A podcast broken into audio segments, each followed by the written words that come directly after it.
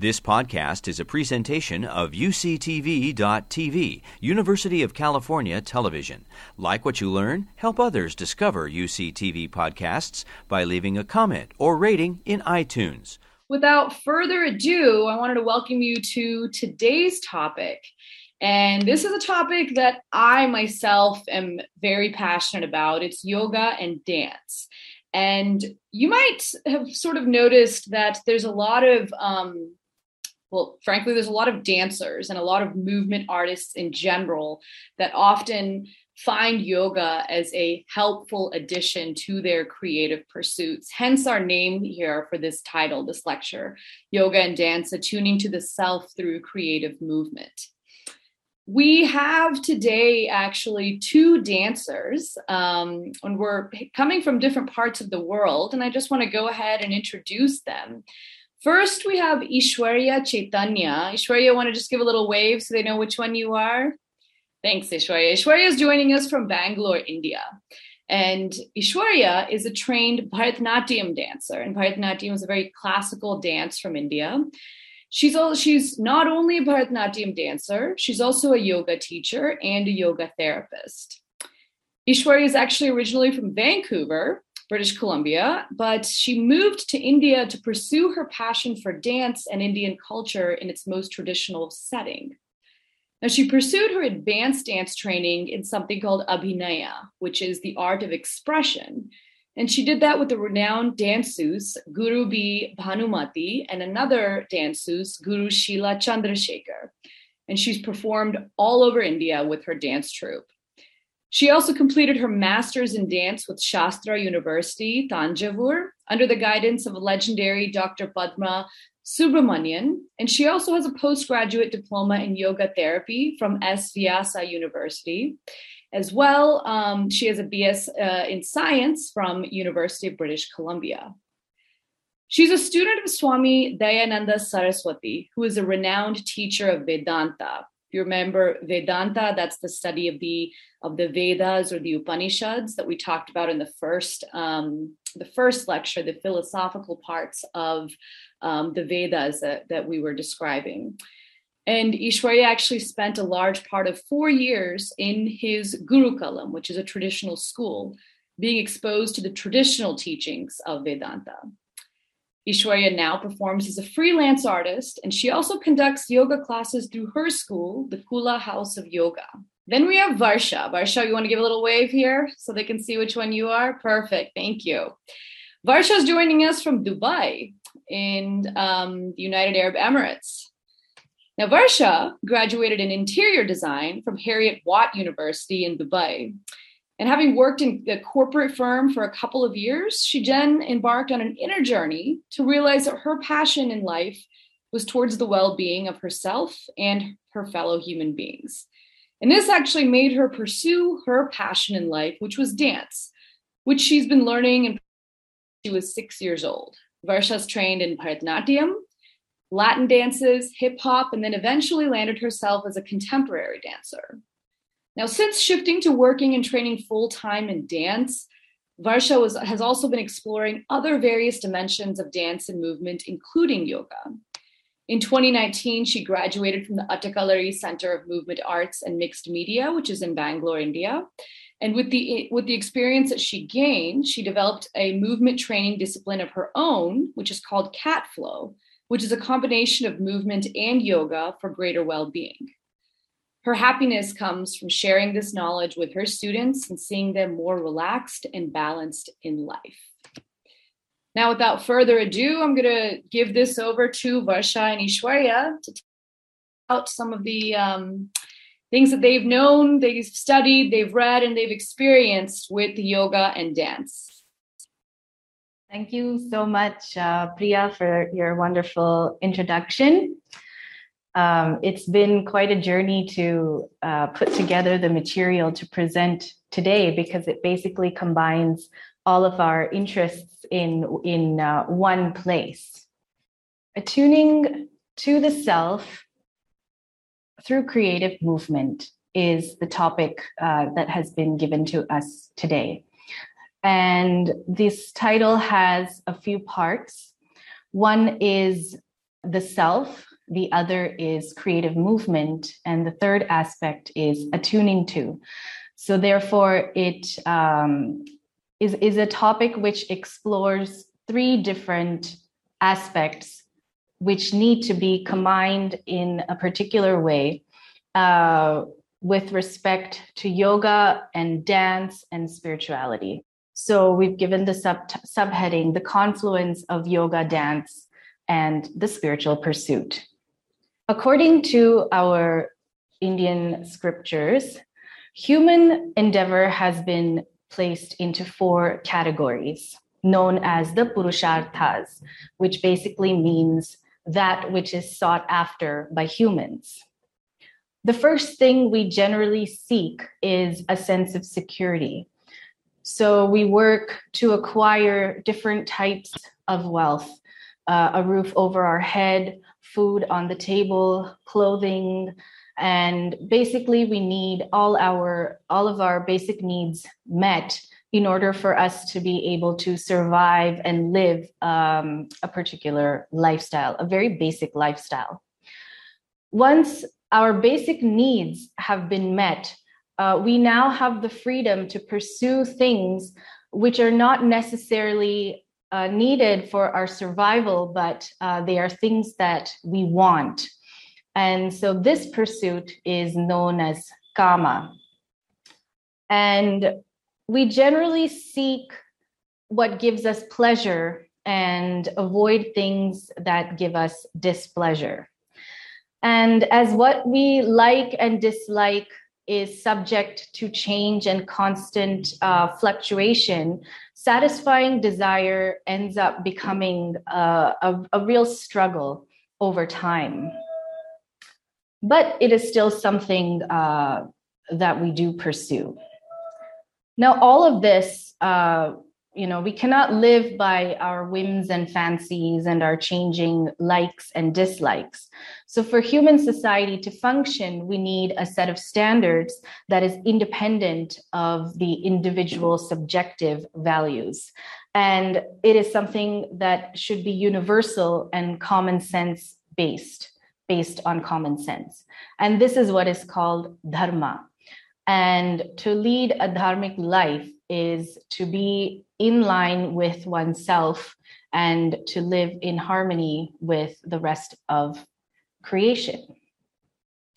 And finally, uh, very few end up um, in this final pursuit, and that is the pursuit of freedom um, the pursuit of liberation, the pursuit of, some may call it salvation. And very few actually take to this pursuit, but it is the underlying current of every pursuit of every individual. One of the Upanishads, as um, but uh, as Priya mentioned earlier, Upanishad is the study of basically uh, the nature of reality or the nature of truth. And uh, this is a part of the study of Veda.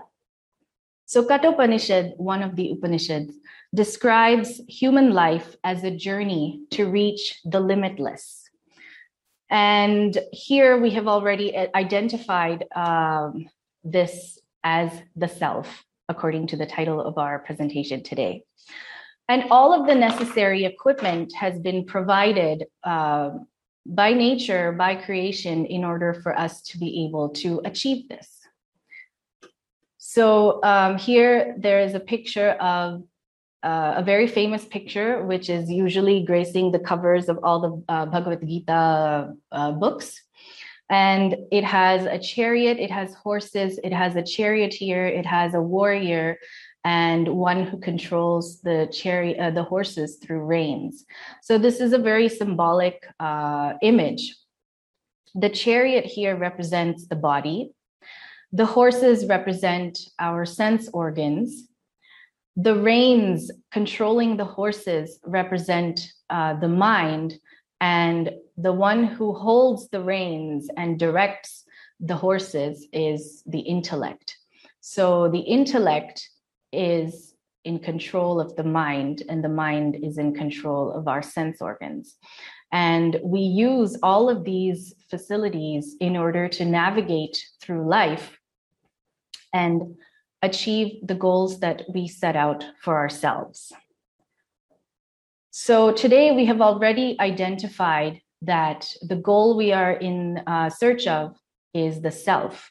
And self knowledge is a highly explored topic, and uh, it is something which is traditionally studied with a guru who comes or, or uh, a teacher who comes from a certain um, teaching tradition. So let us explore if movement can actually lead us to uh, understanding the self you know, this is a topic that is very well explored, analyzed, and commented upon numerous, numerous times. And every uh, every aspect of it is broken down. So here is when we are talking specifically about self knowledge, there will be certain vocabularies that are used. So, so the self knowledge being the goal is is called sadhya, that which we are trying to achieve um, the means through which we want to achieve it is called sadhana. The one who performs the sadhana, who is who is searching, who is seeking to um, fulfill the goal, is known as the sadhaka, and all of us are sadhakas in our own right. And finally, the one who has accomplished this end is a siddha. So generally, uh, when it when it comes to a guru, a guru is one who is already a siddha. He is already one who has achieved uh, the end which he was seeking, and that's what makes him uh, qualified to be a guru to now bring up the next person in line. So life can be seen as a series of goals to be achieved and a series of means employed in order to achieve these goals.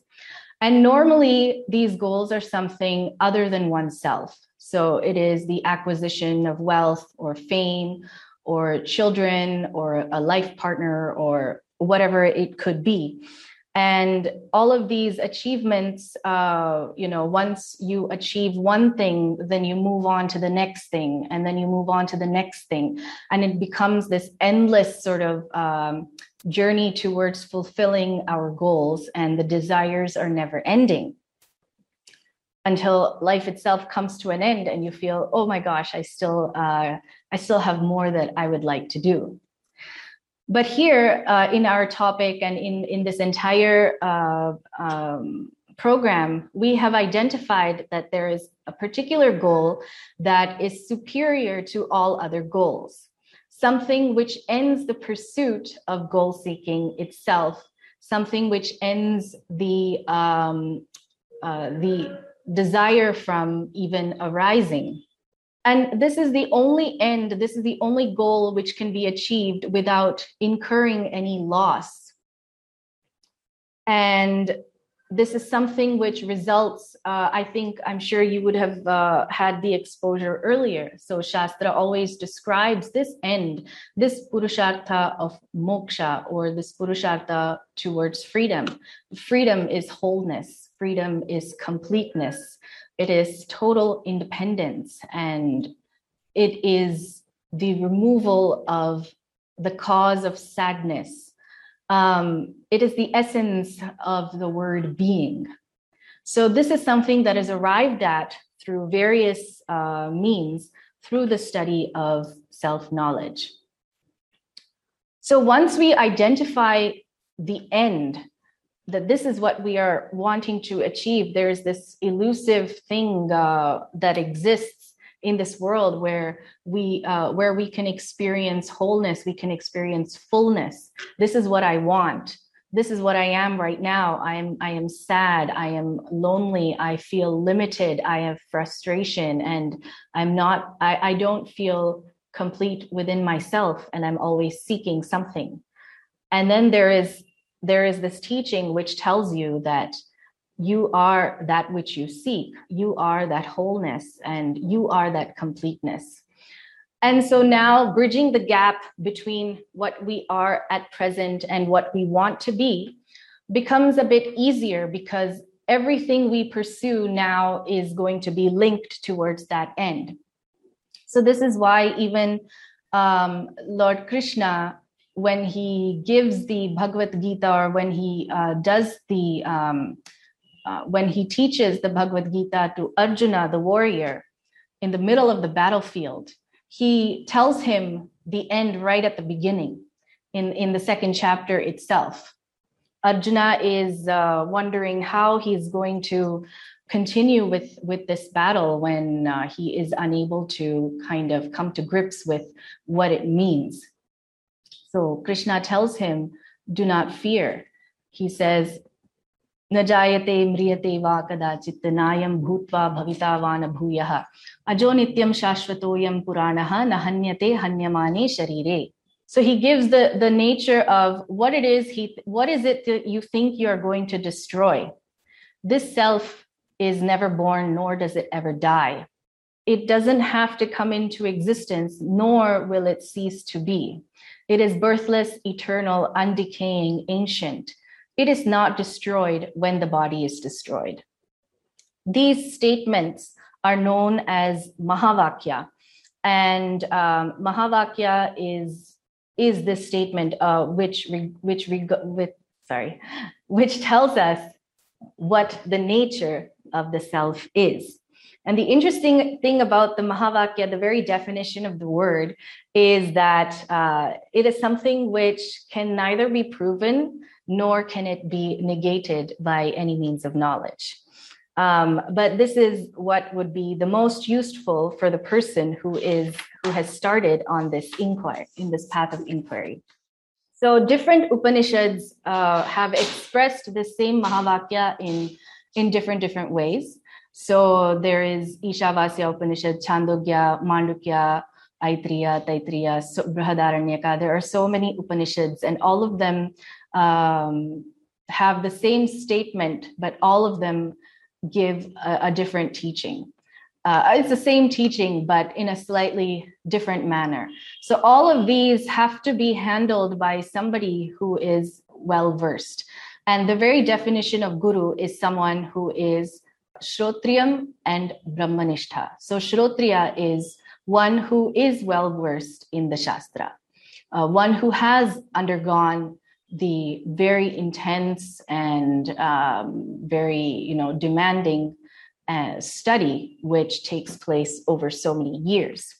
And not only is but he is not limited to being a scholar. He isn't somebody a guru is not someone who can just quote like this at the tip of his fingers. So he is not merely a scholar but he is also a brahmanishta. He is one who is established in the knowledge that he is speaking. So practice what you preach, but it is it is not just someone who practices, but somebody who lives it. And so um, finding a, a, a, proper guru, you know, uh, a lot there are a lot of self-proclaimed gurus, but finding a proper guru comes to one who is very clear uh, in what they are seeking. So the clearer you are, the higher the chances that uh, you will come across somebody who will be able to take you where you want to go. So, if self knowledge, as the word implies, is centered on myself and I am the very object that I seek, um, then it must be very simple. It's, it's all about me. Well, it is and it isn't. To arrive at oneself as wholeness, as completeness, um, is not everybody's cup of tea. So, for example, uh, somebody wants to become a doctor. So, without having gone through med school, you cannot really uh, call yourself a doctor. So, you need to have certain qualifications. You need to have certain training and certain and a certain background to be and a certain degree to be able to call yourself a doctor. And uh, to be a doctor of repute, it's better if you would have um, studied at a reputable institution so this is this is this pursuit is just like that sort of a pursuit. One needs to have um, certain qualifications. And even these qualifications are given by shastra itself. So shastra lists fourfold qualifications for self inquiry the first is viveka or discriminative Ishwarya, yes. I'm just going to pause yes. you for a second, only because I think this question that came up is relevant now. Okay. Somebody just asked, is a guru always a man? As some of the pictures I think showed a man, we often hear that as a man. And so I just wanted you to address that now before we went on further. Oh, yeah. No, no. Guru uh, ha- has nothing to do with um, gender. So there are many female gurus as well. Uh, Gargi, Maitri. I mean, there are so many that are listed in the scripture itself. Um, you know, there. So this male dominance thing is is not relevant here because self knowledge is not something that is uh, the privilege of a particular gender or a particular sex. It is for anyone who has a brain. So uh, a woman can be your guru as well. So it is not, it's not gender based, it's knowledge based, and knowledge does not see gender. So I hope that I hope thank that you. answers that. Yeah, thank you. So now I'll continue with the presentation. So the fourfold qualifications for self-inquiry. The first being viveka or the discriminative understanding. This is the definition that has been given. I'm not going to go too much into uh, the first uh, the first two and the last one, but just to give an idea. So, what is uh, understanding between what is timeless and what is time bound? So, basically, um, you know, the sort of pattern of someone who comes into this this sort of a thing is uh, I have seen I have seen the world. I have accomplished a lot. I have a lot of wealth and I have a lot of things and I have a good job, I have a good house, I have a good family, but I'm still not happy. So this is where viveka happens in in a person, you know, where where even if they have achieved, they still they, there's still something lacking. So now they start to question what is the purpose of life, and uh, that's how uh, one of the Upanishad actually starts, and that's how one starts their journey of seeking and hopefully your journey leads you to somebody who will be able to answer those questions. The second qualification a person needs uh, which is quite important is vairagya. Um, raga is likes. So vairagya viragaha is the absence of desire for enjoyments present in this world and other worlds uh, it is a dispassionate outlook towards pleasure. So basically, you are no longer bound, and it's not something that uh, vairagya is not something where you give up. I'm going to give up eating chocolate. I'm going to give up, uh, you know, whatever. I, I'm just I'm going to give up buying stuff. So it's not something which comes from force. It is something which comes out of maturity. So you know, I no longer need a teddy bear to go to sleep like I did when I was five so that's an outcome of maturity. So that's the same thing with Vairagya. The next, Shamadi Shatka I will elaborate on that. And finally, the last qualification is Mumukshutvam, is the intense desire. So if you don't have a desire for liberation, it's not going to happen. And so that's why it's not everybody's cup of tea, because so many people will are just looking to, you know, um, satisfy their basic needs. They don't have the luxury or the privilege, the time and the wealth to be able to sit and contemplate about what is the meaning of life. So it is a highly, it is a pursuit of somebody who, uh, you know, is quite well set, or it is the pursuit. Uh, uh it's not that somebody has to be rich uh, in order to be pursuing self knowledge, but they need to have the liberty and the freedom to be able to do so. So now I will elaborate on the um, Sampattihi, which is what brings in the uh, aspect of dance and yoga.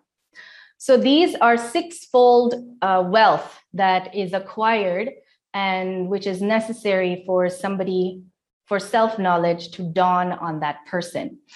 The first is the mastery over the mind.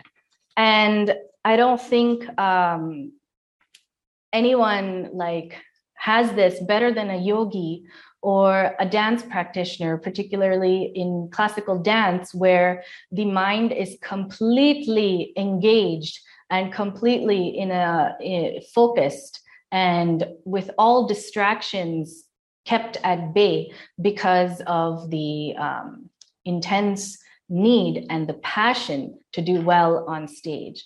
So, Shama is something which a lot of dancers have as part of the training to be a dancer. So, it's not, you cannot um, feel, oh, I'm too lazy. Oh, I'm sore. Today I, I can't practice. So these things uh, we don't have we don't have space for that. And uh, over time, we learn to live with pain. We, we're no longer bound by physical pain, even if it's there. So we automatically, through training, gain this mastery.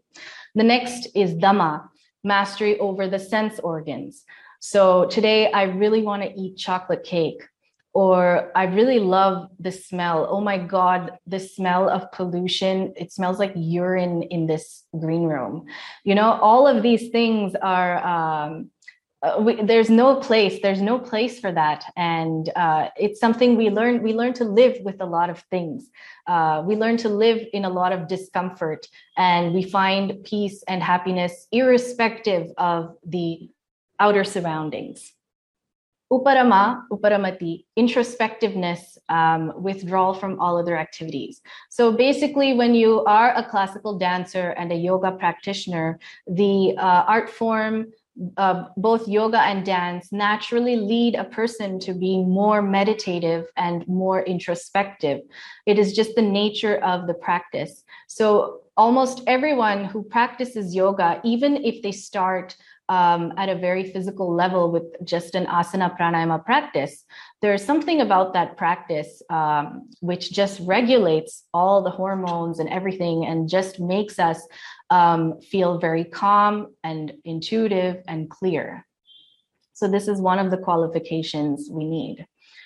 The next, titiksha, forbearance, mental toughness uh, to withstand all challenges and inner strength. So this is also something uh, that a classical dancer uh, kind of excels in because there are so many challenges in order to um, to perform. In order to one, if you're going to put up your own show, or two, even dance at a festival or a program that has been organized by somebody else. So particularly when it's organized by someone else, there are a lot of variables especially in India, that uh, you're just not going to know. So, you know, one example I'll give is we had a show in this in this really small village, and uh, you know, there they, it was the end of their. Uh, they did this Satyanarayan Vrata. It's this big uh, sort of ritual that's done, and we were called for the last day of the show and village people uh, generally the heart their heart is really big um, really big hearts and really wonderful hospitality and everything but but the stage was just a bunch of wooden planks which hadn't even been sort of uh, nailed down and there was the carpet that's just spread on top of this. And so as we are stamping our feet uh, which is typical in classical dance our foot is going in between the planks. But this is not something we can really complain about uh, because we've we've just been shown so much love. And we're six dancers like dancing on the stage that's like dancing as we're dancing. So it's just something which uh, which happens um, and we get through it and then we're better for it. I, i've also danced on a stage which was on the water and it's and so the stage is already kind of like ba- like floating in the water and then it started raining. So now it's slippery and the stage is moving. So there are all kinds of like amazing experiences um, that we have as classical dancers and uh, you know we're very privileged for it but it helps us to gain this titiksha the next shraddha open-mindedness and surrender and trust to the words of the teacher the scriptures and above all an absence of intellectual arrogance. So basically, a lot of the statements, you know, Tatvamasi, Aham Brahmasmi, oh, I am that Brahman. How can it be so? I don't believe in this. You know, nobody is asking you to believe in this. So nothing in the Vedic scripture ever demands belief, blind belief.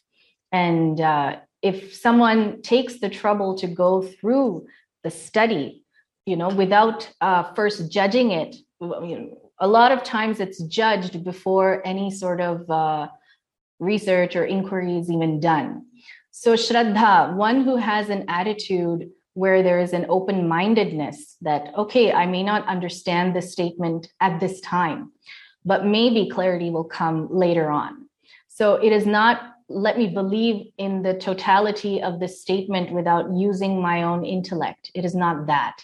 It is let me be open minded to the truth of the statement and then see if it becomes clear later on.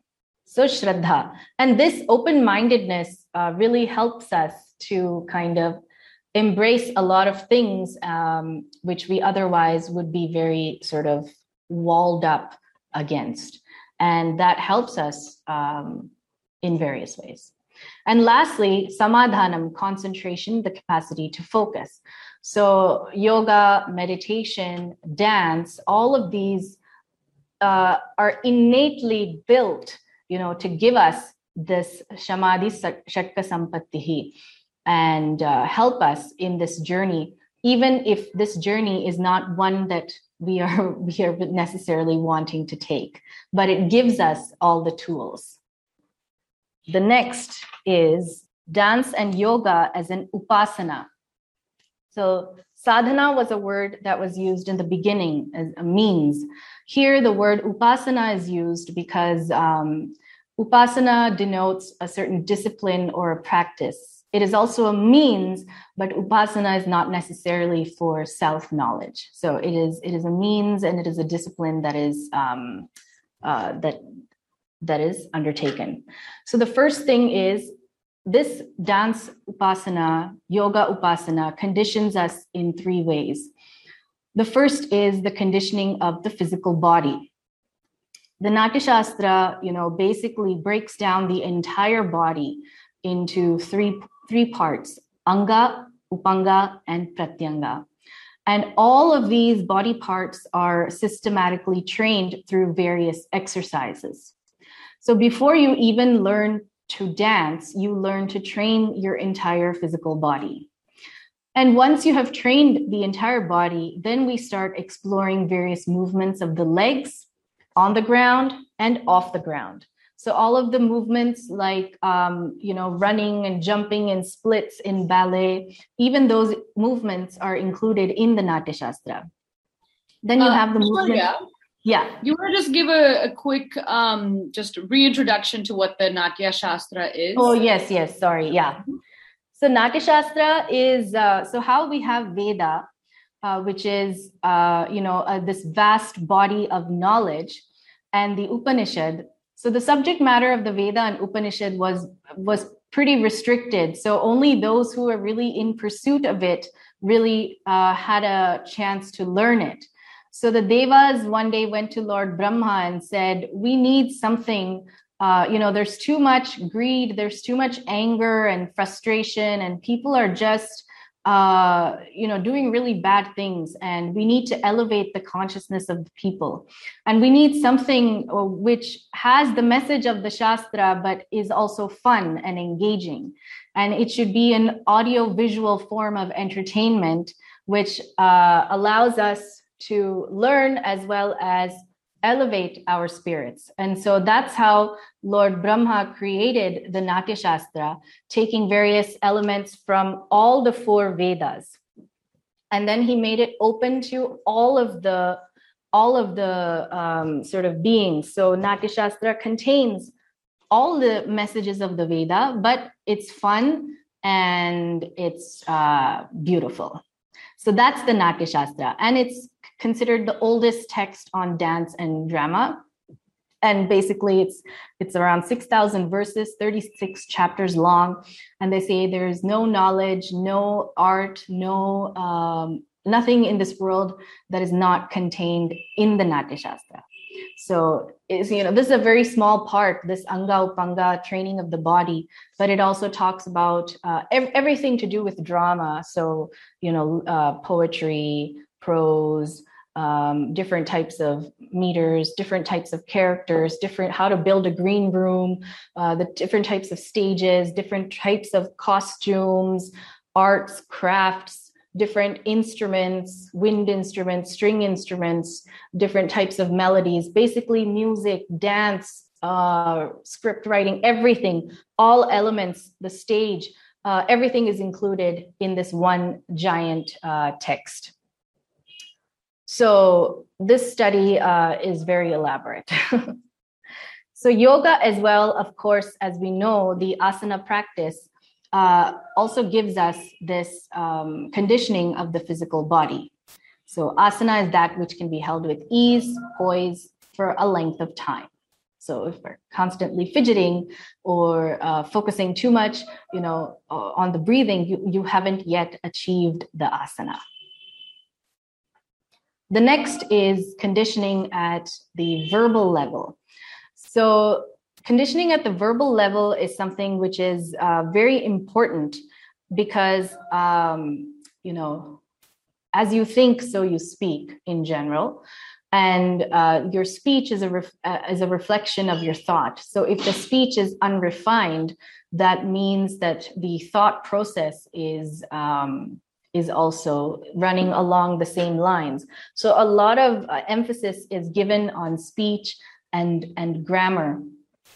And um, you know uh, one very um, and basically speech is another mode of communication. So we communicate through our bodies we communicate through speech and uh, all these things for one who is in pursuit of the self has to come under the purview of ahimsa or non-violence so we have to be very cautious and aware of each and every word that we speak that it should not harm another being uh, or another person. I have just included a, a, small sloka which I learned, which I really, really liked. Um, it's something that I, uh, if ever I have to give a speak a speech or something, I always just say it. So this is a, a prayer to the goddess Saraswati, who is considered the goddess of knowledge. So it goes like this Ya Varna Padavakyartha Gadya Padya Swarupini Vachi Nartayatu Kshipram Medham Devi Saraswati. So this includes uh, the word dance, you know, Nartayatu. So that's why I also like it. So Ya Varna Pada Vakyartha, the one who is in of letter, the alphabet, um, pada, word, and vakyartha, the meaning of the sentence. Gadya Padya, so who is in the form of prose and poetry. May you dance on my tongue um, with intellect and understanding, so that what I speak is in, in line with, with this goddess Saraswati. So that was uh, written by Shankaracharya, and I've included his uh, picture here. In the olden days, they used to have something called uh, sadas, vidvat sadas. So that is a gathering of scholars, and uh, they will, you know, conduct uh, large debates. So one of the Shankaracharyas has a sidebar has actually mentioned how Russia was called Rishi Varsha, or the uh, abode of rishis, or these exalted very wise, knowledgeable sages. And large uh, Vidvat Sadas used to uh, take place in that region. So um, here we have Shankaracharya debating with Mandana Mishra. And overseeing the debate, someone was mentioning, are all the gurus only men? So, overseeing this debate as an impartial judge is Mandana Mishra's wife, Ubhaya Bharati. And both Shankaracharya and Mandana Mishra were really, really great uh, scholars in their own right. So uh, there wasn't anyone qualified who was going to be able to sort of see who has won the debate because um, it's it was very difficult to surpass their knowledge. So Ubhaya Bharati um, very cleverly uh, said, okay, both of them have to wear a mala, a jasmine garland. And looking at the freshness of the mala will show who has won the debate because that person has more clarity um, on the topic. Because when you don't have clarity and you start getting into confusion uh, you start to perspire and your perspir- the perspiration would you know um, cause the mala to kind of disintegrate so this is uh, this was a very grand debate and the subject of you know various um, books have been written on this. So, yes, uh, verbal conditioning. So, in Vedanta, it is there. In yoga, it is there. In yoga, generally, we remain silent in our practice. The Natya Shastra also, this is there because um, basically it is an Upaveda. So, it contains everything um, one would need to be become a refined speech. And finally, mental conditioning, manasika karma. So, uh, one of the most you know practical, methodical, and systematic programs for mental conditioning available is the Patanjali Yoga Sutras. And um, Patanjali was a very great sage who has written works on three very uh, distinct areas of knowledge. So, which is grammar, yoga, and Ayurveda. So, there is an opening prayer itself, which we chant usually in the beginning of the yoga class. Yogena chittasya padena vacham malam sharirasya chavaidyakena. So, um, yoga is for chitta, the mind, first. Padena vacham, for speech and grammar. And finally, malam sharirasya, any disease or uh, any discomfort, disease or you know impurity in the body, it is a vaidya, it is a medicine. So yoga is a medicine, and yoga is that which purifies our mind, our speech, our intellect, and our bodies. And the Patanjali Yoga Sutras uh, are a wonderful thing to study for anyone who gets an opportunity um, because it goes through very, very elaborately what is the mind and uh, what is it that needs to be done with it. And Natya Shastra, um, having the nature of being a drama, basically has a very in depth analysis of emotions, their origin, and their expression.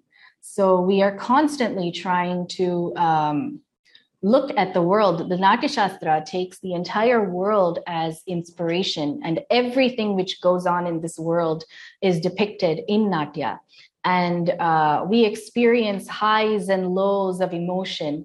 And it's one thing to experience it in real life, and it's another thing to be able to convincingly bring it into a performance. And uh, this is something which is explored very highly in the Natya Shastra. So finally, once the kaya, vacha, and manasa, the body, the, the speech, the thought process, and the mind are uh, sort of in line, this creates a person who is very integrated. And an integrated person who is not bound by conflicting desires or a confused mind is somebody who is more who's going to be more qualified to be a recipient of this uh, knowledge of the self which will elevate him even further and Natya brings this about, and yoga brings this about in the most profound way, because in, an artist has to have this unity in order to be able to lay himself bare on stage. And he is fully rehearsed, and yet he is completely vulnerable to the moment and open to the possibilities of what will happen at the moment. The artist is fully clothed and yet completely naked in front of the audience and fully in tune with uh, the truth of the performance. So, with this, I want to show a small clip of my dance teacher, Guru. Bhanumati, who basically imbibes all of the qualities uh, that I have spoken about. And in this, she uh, is performing Krishna, and uh, Krishna is a small child, and he comes to uh, you know he sneaks into this the house of this uh, this couple late in the night. And the woman and the man the husband and wife are sleeping next to each other. And the man has a really long beard and the, and the woman has really long hair. So he's always up to mischief. So he ties the hair and the beard together and then knocks on the door. And when they wake up you know they're startled and they pull at each other's uh, hair and and uh, well what what happened? So this is a small clip of guru b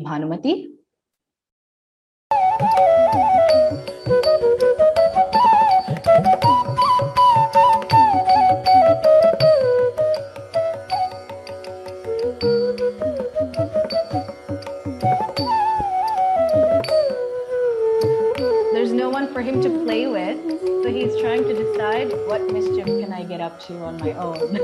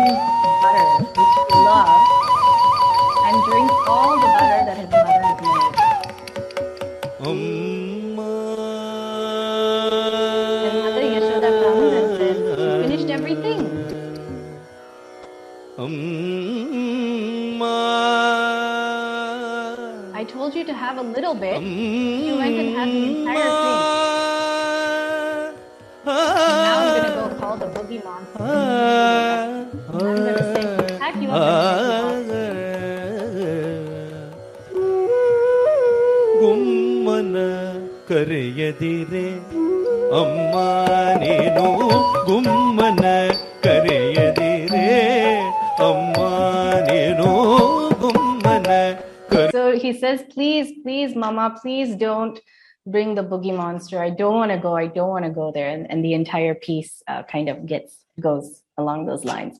Uh, the the last uh, video that I wanted to show is very rarely do we get to see nowadays. Um, you know the elements of Natya Shastra with respect to costume and musical arrangement, etc., in the full extent. So this was a production that was done in Bangalore uh, which which shows episodes from the Shrimad Bhagavatam. So here you will see uh, the the marriage of Lord Krishna's mother and father Devaki and Vasudeva, and how uh, Kamsa, her brother or the king of the time, then takes them on a procession throughout the town.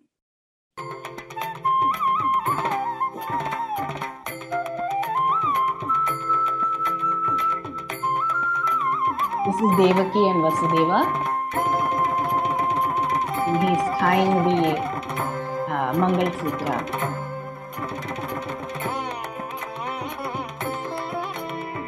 They're walking around the flame.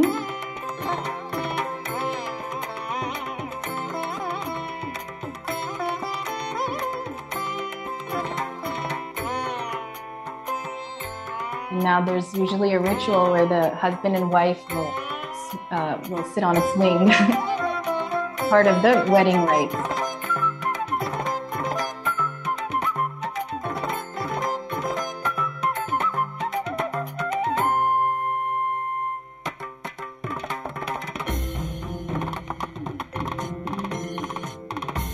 Now Kamsa has arrived. He's very proud and happy about his sister's marriage.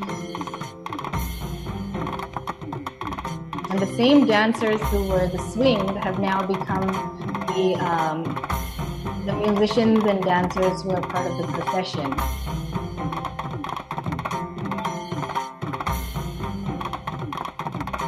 Takes her to a nearby temple get blessed by the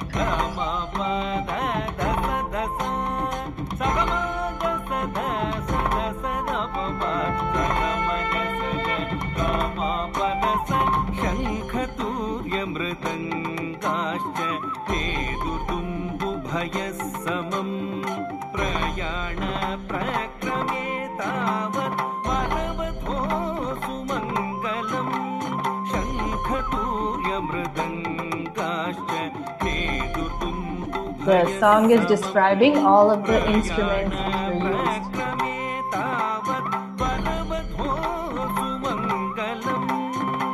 And the grandness of the procession. With that, um, I conclude my presentation for now.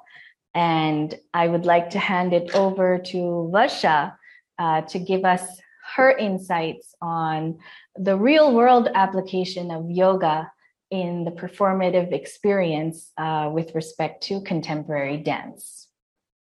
Varsha? Hi, everyone. I hope um, you can hear me. Thank you so much, Aishwarya. Um, so, she beautifully took us into the depth of the topic. And now I'm kind of going to bring it a bit to the surface and um, talk about a more practical approach to attuning the self through yoga in respect to contemporary dance. So, I'll be going into the influence of yoga in contemporary dance. So, what is contemporary dance?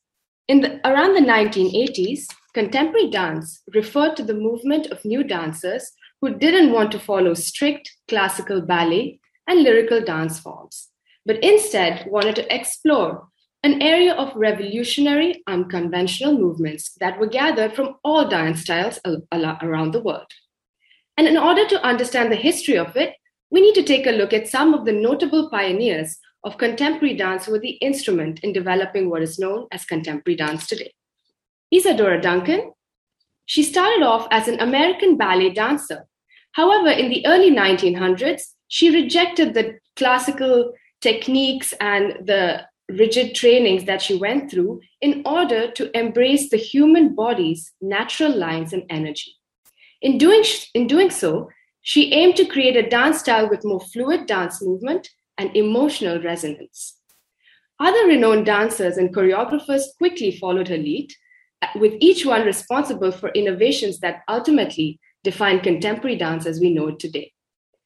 Martha Graham was an American choreographer who is often credited with popularizing contemporary dance, bringing the form to a worldwide audience over a career spanning seven decades. She's also responsible for developing the Graham technique, which takes its inspiration from breathing cycles and has become an intrinsic part of modern dance forms. Her revolutionary approach to dance paired movement with emotion, and her contemporary dance company, which was formed in 1926, still performs today. Other dance legends include Lester Horton, Merce Cunningham, Jose Limon, and the list goes on. So, now coming to the dance form itself, contemporary dancers do not use fixed movements and instead try to develop new forms and dynamics, such as quick oppositional movements, shifting alignments, expression of raw emotions, systematic breathing, and moves performed in a non standing position, for example, lying down, which we call as flow work. It also relies on improvisation to bring out the freedom of movement and fluidity, allowing the dancers to explore mind body connection and, in general, trying to find the absolute limits of, the, of our human form and physique, and in doing so, ideally, evoke emotion from the audience. Now, we'll take a quick look at a sh- section from a short contemporary film called Plume, produced by a leading contemporary dance company from America known as Jacob Jonas Dance Company. This was created during the pandemic and filmed globally to bring together 21 dancers.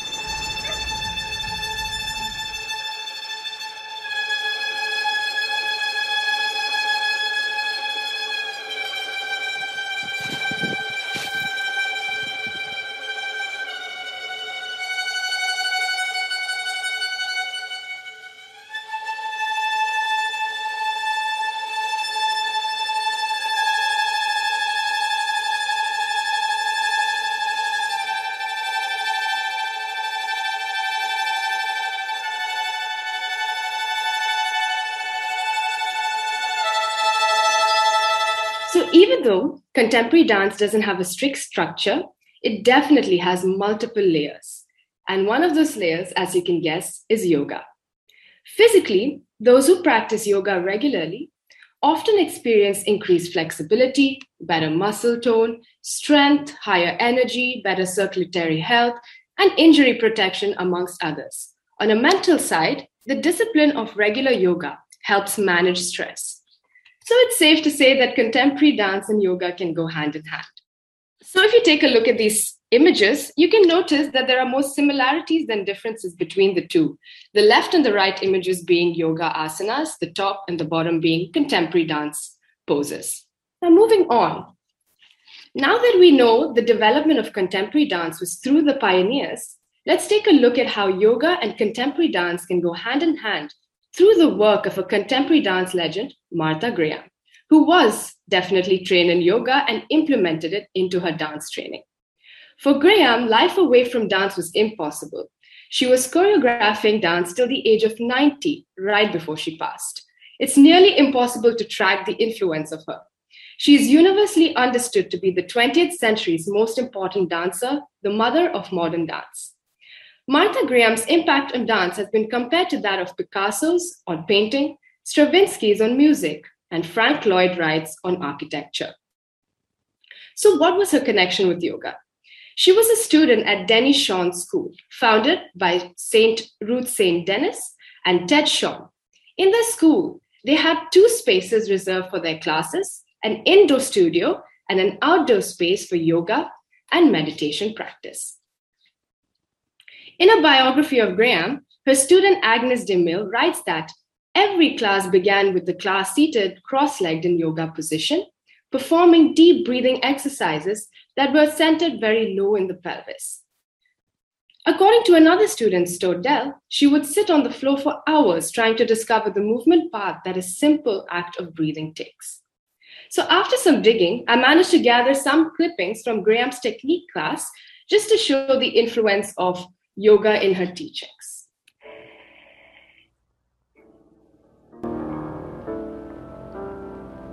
That's a yoga asana. You the body is capable of almost endless variations and combinations once it is trained. I spotted a camel pose there if anyone has seen that asana before. All right, another one. Magical first equipment of a dancer, the lovely straight back and the pliable body, and it's what is known as a contraction, and out of it they stretch into a release.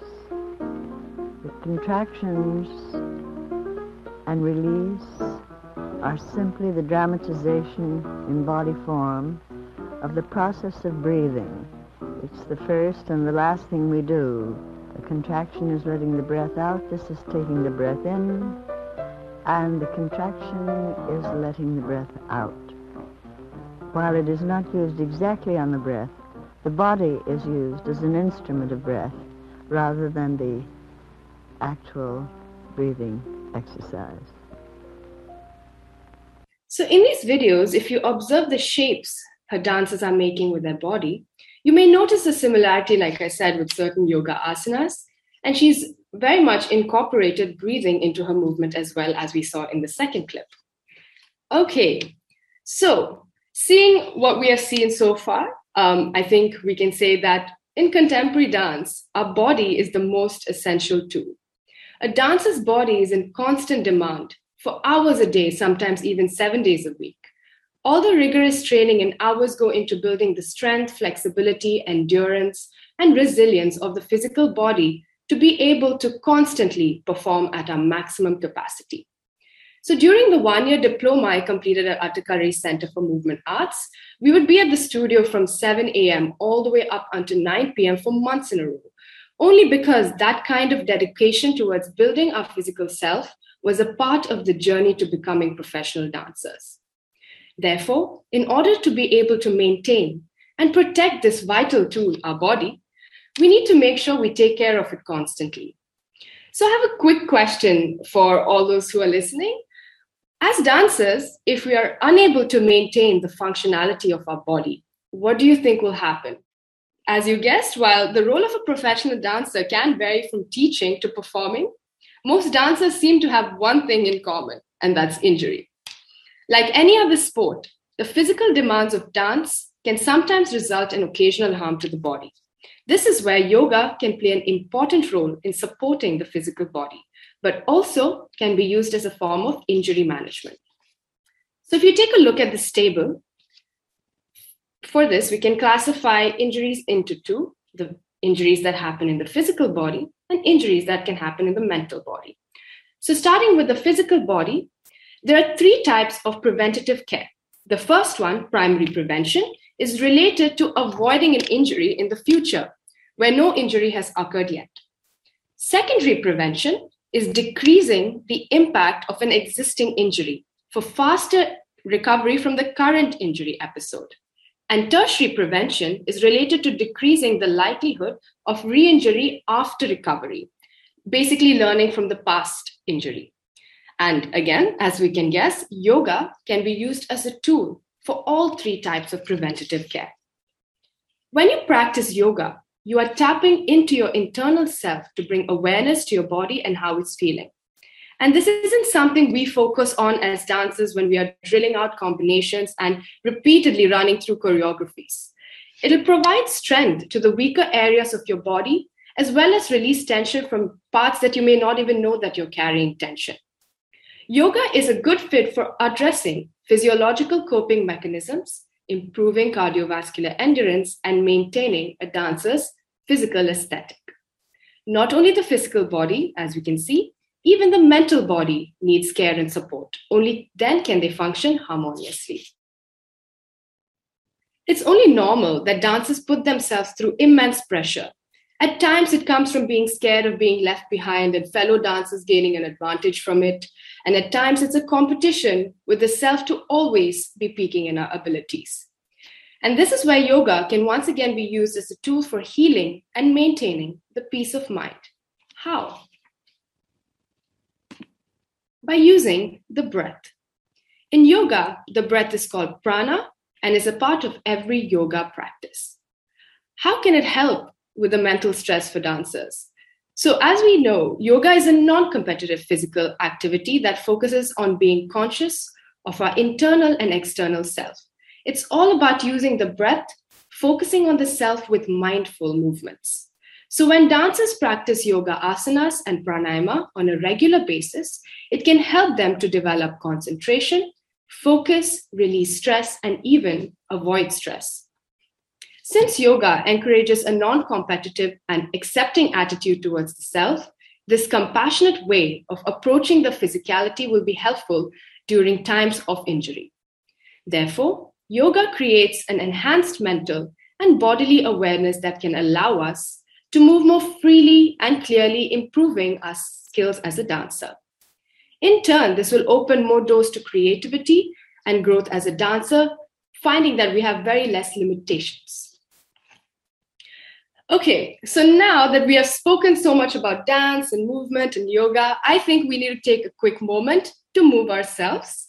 So I invite all of you to participate with me in a demo. Great. So if I could ask um, Ishwarya, Priya, Tim to join me with their videos. Great. And all of you as well. Um, so what we're going to do is experiment how the breath and movement can be connected and how that feels for the self.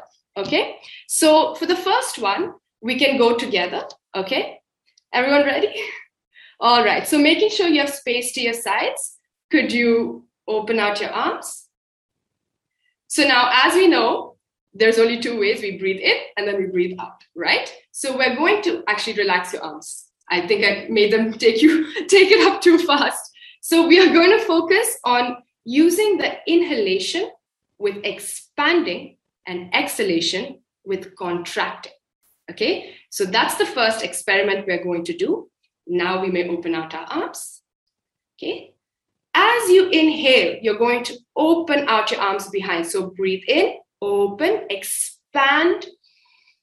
Breathe out and contract. Imagine you're hugging this round beach ball. Contract, contract, contract. One more time. Breathe in. Open. Breathe out and contract. One last time. Breathe in. Breathe out. Lovely. Relax. Now, this is one way of doing it. Let's try the other way. Let's try to inhale as we contract and exhale as we expand. Okay, so starting with the arms wide, in the same movement that we just did, we're going to inhale on the spot because we need to exhale as we, uh, sorry, we're going to inhale as we contract, exhale as we open, right? Let's go. Inhale and contract. Exhale to open. I can see some confused faces. Inhale to contract Exhale to open. Right, relax. Now, I would like you to take a quick second to reflect on how both these felt for you in your mind and body. All right. And do we have another minute? May I do one more tiny experiment? Great. So the next one we're going to experiment is with gathering and throwing, or let's say gathering and releasing, right? So in this, for this demo, I will show it to you once and then we can do it together once again. So we are going to do this movement with our arms. We're going to gather and then release. Okay, this is just the movement, gather and release. Now we're going to add our breath to it. As we gather, you're going to breathe in. As you release, you're going to breathe out. All right. Now we'll do it together. We'll combine the two, the breath and the movement. Let's go. Arms ready. Breathe in, gather. Breathe out, release. Breathe in and breathe out, release. Relax. Wonderful. I love how we're all in sync. now, again, as you can expect, we're going to reverse it. Trust me, when I was trying to do this, it was really hard. So I'm going to try now with you guys. We're going to breathe in on the spot, okay? So we can breathe out to gather and breathe in to release. So breathe out to gather, breathe in to release. All right, now let's do it. Let's do it together. We breathe in on the spot, breathe out together, breathe in to release, breathe out together, breathe in to release, and relax. Okay, can go one more round. Yes. So again, take a quick second and see how that felt for your body. And I think this practical approach will be able to uh, will allow you to connect the dots on how we as dancers can use the breath with movement to our benefit and how yoga is a nice topping to allow that to really happen you know because as dancers sometimes we we forget to breathe in the kind of pressure and the tension that we go through in and out of the studio as well. We're on the stage, we're in the studio. We feel that sometimes. So, with the help of yoga and connecting the breath to movement, we can see that it's going to be a really big advantage for dancers as well as humans in general. So, Ishwarya, can I please invite you back on um, to the screen so you can conclude on our behalf? Thank you so much, uh, Varsha. It was uh, quite tough actually to do the the opposite of what we naturally feel uh, our breathing should be. so now we've come to the conclusion of our presentation, attuning to the self through creative movement. And uh, we have uh, covered various topics in the in the classical world and in the contemporary world. And basically, um, the practice of dance and yoga on the individual gives us glimpses time and again of possibilities of existence that are beyond the scope of our limited um, imaginations. So it keeps it keeps taking us uh, to a higher and higher state of being. And which begs the question is there more with each with each performance? I think it's safe to say yes uh, there is more and uh, you know attuning to the self attuning to that which is infinite becomes uh, a sort of very easy path for a dancer or a yoga practitioner uh, through the building of of all of these uh, sort of qualifications whether it irrespective of the genre of dance whether it's contemporary or classical uh, the training and the lifestyle lends itself for us to be able to achieve this end uh, should we seek it. So thank you so much um, priya. Thank you so much uh, sudhaji and tim also for helping us with all of this and osher mini med school for for having us and for making us explore this topic, not just for you, but for ourselves as well. Uh, it's been a journey. Thank you so much. Yes, thank you so much. Very well thank said, Aishwarya. yeah.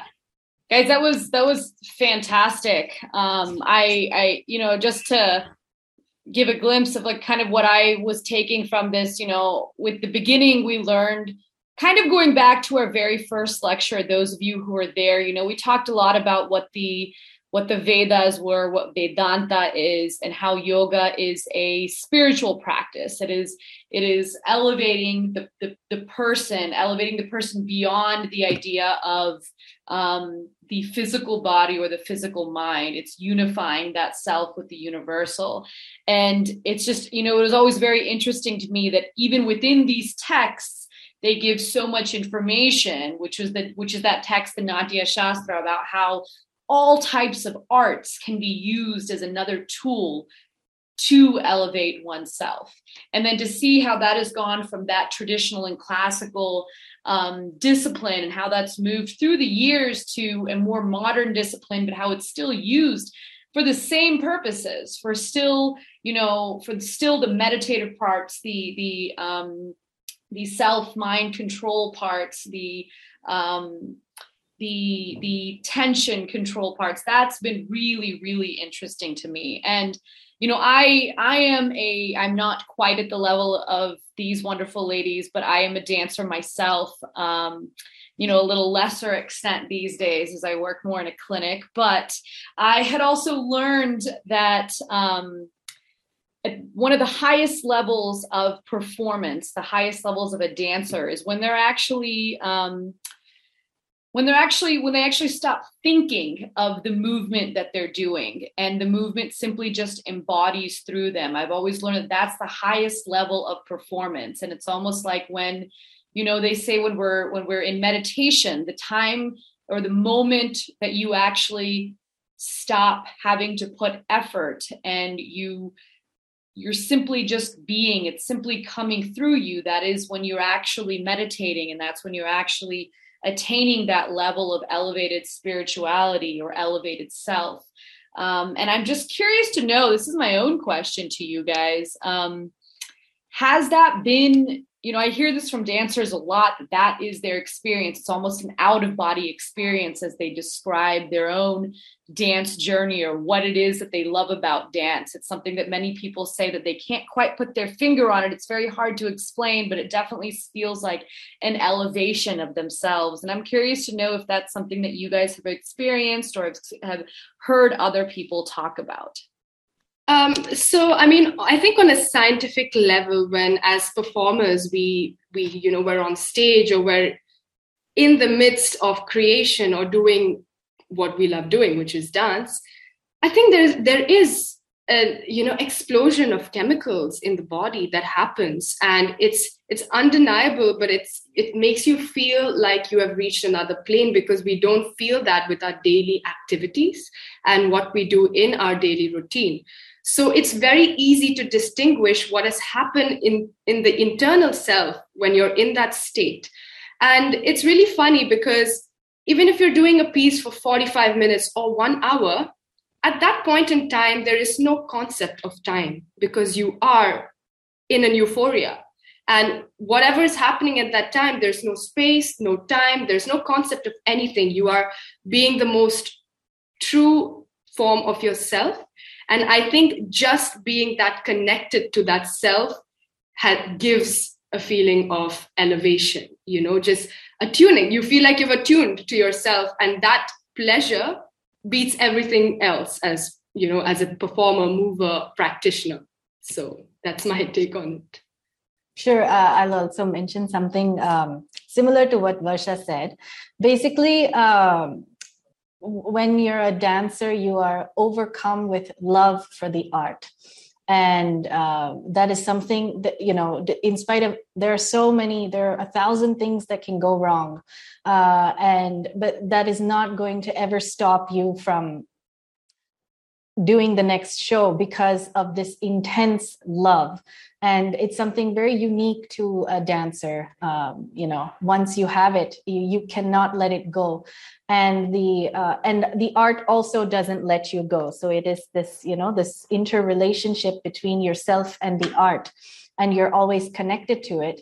And uh, this connection becomes stronger and stronger because in the performative uh, experience you have uh, like varsha mentioned you reach a higher state of consciousness because your ability to be meditative and to be one with the role and to be one with uh, you know the the the drama or the dance the character the music the mood whatever it is that you're trying to uh, to show in the performance you no longer it's no longer you and the performance it's no longer the performer and that which is performed there is only one thing left and uh, Natya Shastra defines that as rasa or rasananda, and it is the uh, aesthetic experience. And that is also something that's universal. So, you know, if you eat something, if you eat something that gives you this ah, you know, where you have just, you're, you're just no longer aware of yourself because it's just the taste of that delicious food. Or you watch a movie and it makes you cry like a baby but at the end of it you're so happy because you became one with the film and had a total release of yourself and your emotion and your own self identity and uh, this is something that we are so privileged as as dancers to experience um, all the time such a beautiful beautiful description that both of you gave um, of how profoundly um, the connect the, the, connection is between this aesthetic of dance and this journey you know towards the inner self and and really becoming one you know with that greater sense of self. So thank you both for this incredible um, very profound and comprehensive um, introduction that you gave all of us uh, today in terms of the connection between yoga and dance um, I had a one one question that sort of popped to mind actually, Aishwarya, while you were speaking. I think, but I think it would um, absolutely be something I'd love to hear from you as well, Varsha. Which is that um, in in this yoga tradition, um, you know, there's a lot of emphasis, especially in the Patanjali's yoga tradition. There's a lot of emphasis on discipline, you know, and really being able to uh, sort of like manage and control not only the mind but the body and really allow the mind and body to become vehicles for a deepening of consciousness so that you know so that we can really um, uh, come to a connection you know with this sort of deeper self that you two are both uh, speaking of. Um, but in that process in that process i could also see how there may be a way that the orientation to the body is one in which perhaps there's not as much potentially compassion or care or kindness in theory from a disciplinarian standpoint um, that one could have towards the body. And i'm just wondering if both of you could like speak to how you maintain some kind of balance there or how you look at you know the orientation to the body so that it doesn't become it doesn't become seen as like a a prison to transcend you know because that's also an issue. When we when we look at our body punitively when we don't look at it as something that is our friend that's along with us for this lifelong journey. So there are actually uh, two sutras that come to mind when you mention this. The first one is with respect to uh, practice abhyasa. So patanjali says um, tatra stithau yatno bhyasaha. So, meaning abhyasa or practice is that which requires a lot of effort and uh, consistency. He, he then later on says it has to be consistent. Um, it has to be done over a long period of time and it has to be done with an attitude of devotion. So, uh, it is something, uh, practice is something which is very um, rigorous. But at the same time, he says, uh, Prayatna Shaitilyam Ananta Samapatibhyam. So one achieves that uh, Ananta or that feeling of the happiness or the feeling of that limitlessness when you release the effort. So it is not that you are abusing the body. So never in an asana practice are you abusing the body you are always it, asana practice is not uh, where you force yourself and uh, you know it's not it's not that kind of a training. So you put yourself into a particular posture and then you have to release you have to learn to release. And uh, i don't mean release in terms of yin yoga or, or something like that not specific but uh, you know bk Iyengar, uh, the great yoga teacher he uses a lot of props so that is so that uh, you know the prop aids you and if the asana is difficult but if it is it, it also challenges you um, so it is something you have to treat your body with care Eh, and uh, Padma Subramaniam has had also mentioned, you know, you train the body in order to forget it. So it is not an abuse; it is it is a care. And uh, even though you do, you may push some boundaries, but it has to be done. If it's a yoga practice, it has to be done in a very uh, gentle manner. Otherwise, it's not yoga. Yeah. So, I mean, I'm going to take from the last thing that you said, um, which is as practitioners of movement, as much as we would think that we rely only on this physical body that we have, I think through practice and training, after going through that rigorous training and practice to achieve what what you need to do to be a professional in that field, I think as a mover, one thing we learn as a takeaway through the whole experience is we are actually not the body, nor are we the mind. You know, we are way way more than that. We're way beyond that. So through this practice, we tend to realize that we need to detach ourselves from this instrument that we have come into in this current, you know, point in this earth right now. So the only way that we can find peace through like injuries or like you said you know pushing ourselves and you know almost abusing our physical body i think to us we don't associate it as our body it almost comes with this detachment of there is no limit and we are going to try to really um, we're going to try to really you know encompass that knowledge into our system that it's we don't need to rely on the body to be able to do what we're doing. It's about just believing that we are so much more than that.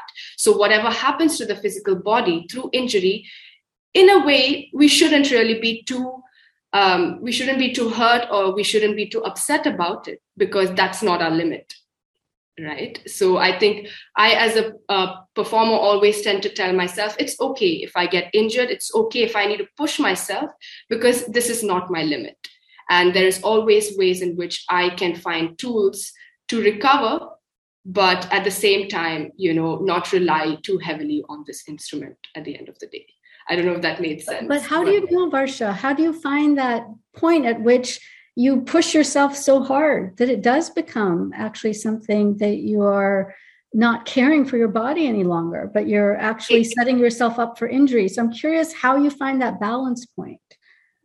I think so. When when you you know when you face injuries uh, to some level, I think more than the body itself, you face a lot of tension in your mind, right? And it's very interconnected, the body and mind. So to be able to feel a sense of, I'm not feeling this pain anymore, you need to not feel the pain in your mind, right?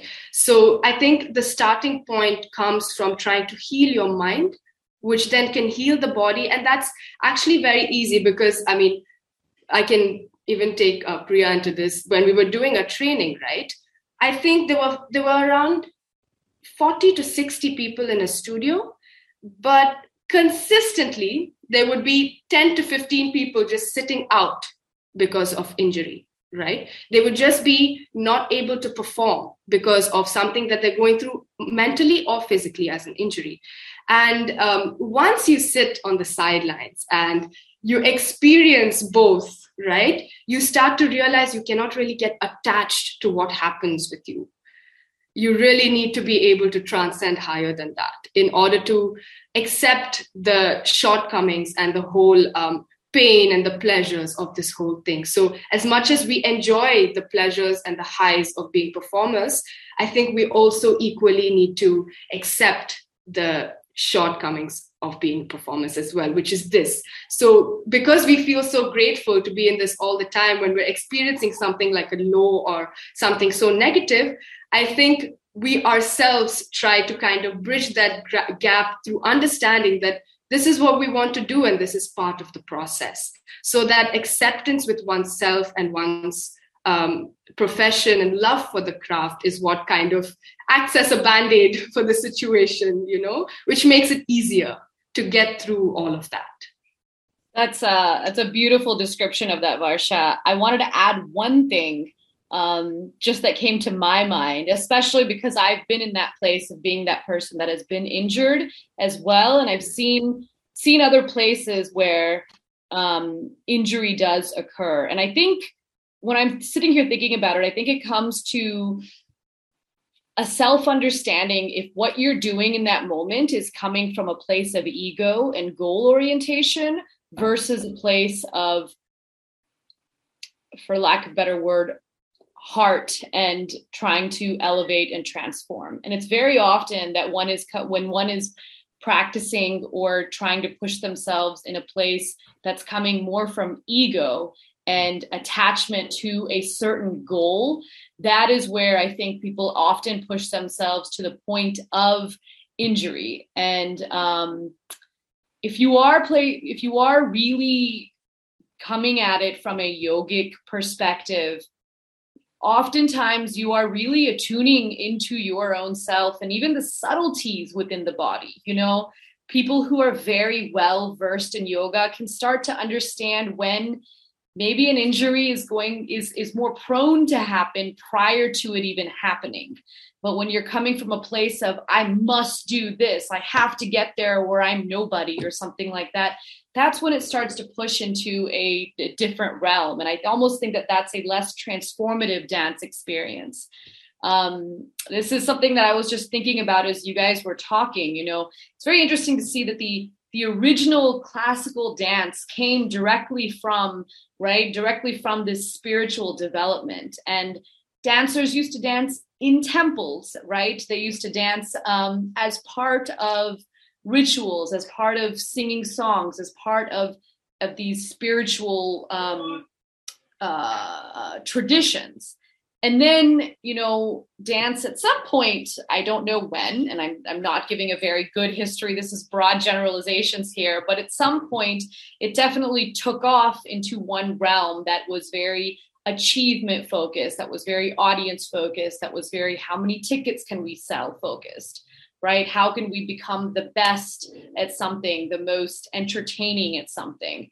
Um, and it's when you get into that realm of dance which is a which is a practical part that dancers have to deal with these days because that's how we put you know that's how they put food on the table for themselves which is something that's constantly grappling with just as every human grapples with something like that in their life right? Balancing those two. But it's with that that part of it where we develop lots of dancers that may have developed um, be to be completely frank and coming from a medicine perspective you know dance is very well known in the medicine world to a dancer goes along with many um, psychosocial issues things like anorexia things like body dysmorphia.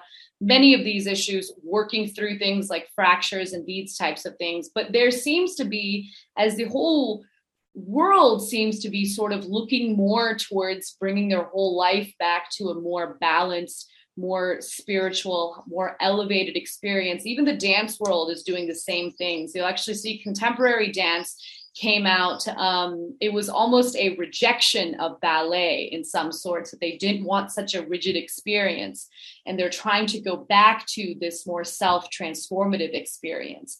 And you'll even see come from a very physical perspective when you go to the the traditional classical dancers and the contemporary dancers. You're going to see people of all sorts of shapes and sizes and there's not one perfect body type. It is inclusive of all different types. And so i'd say that there's definitely a divergence between the um, the the commercialized dance forms which have which have really taken over and we see a lot of and the the original sort of purpose and usually people's love for dance, which comes from that self transformative experience. Varsha and Aishwarya, thank you so much, both of you, for zooming in from India. Thank you. Thank you. Thank you for allowing us to be a part of it. Thank you yeah. so much.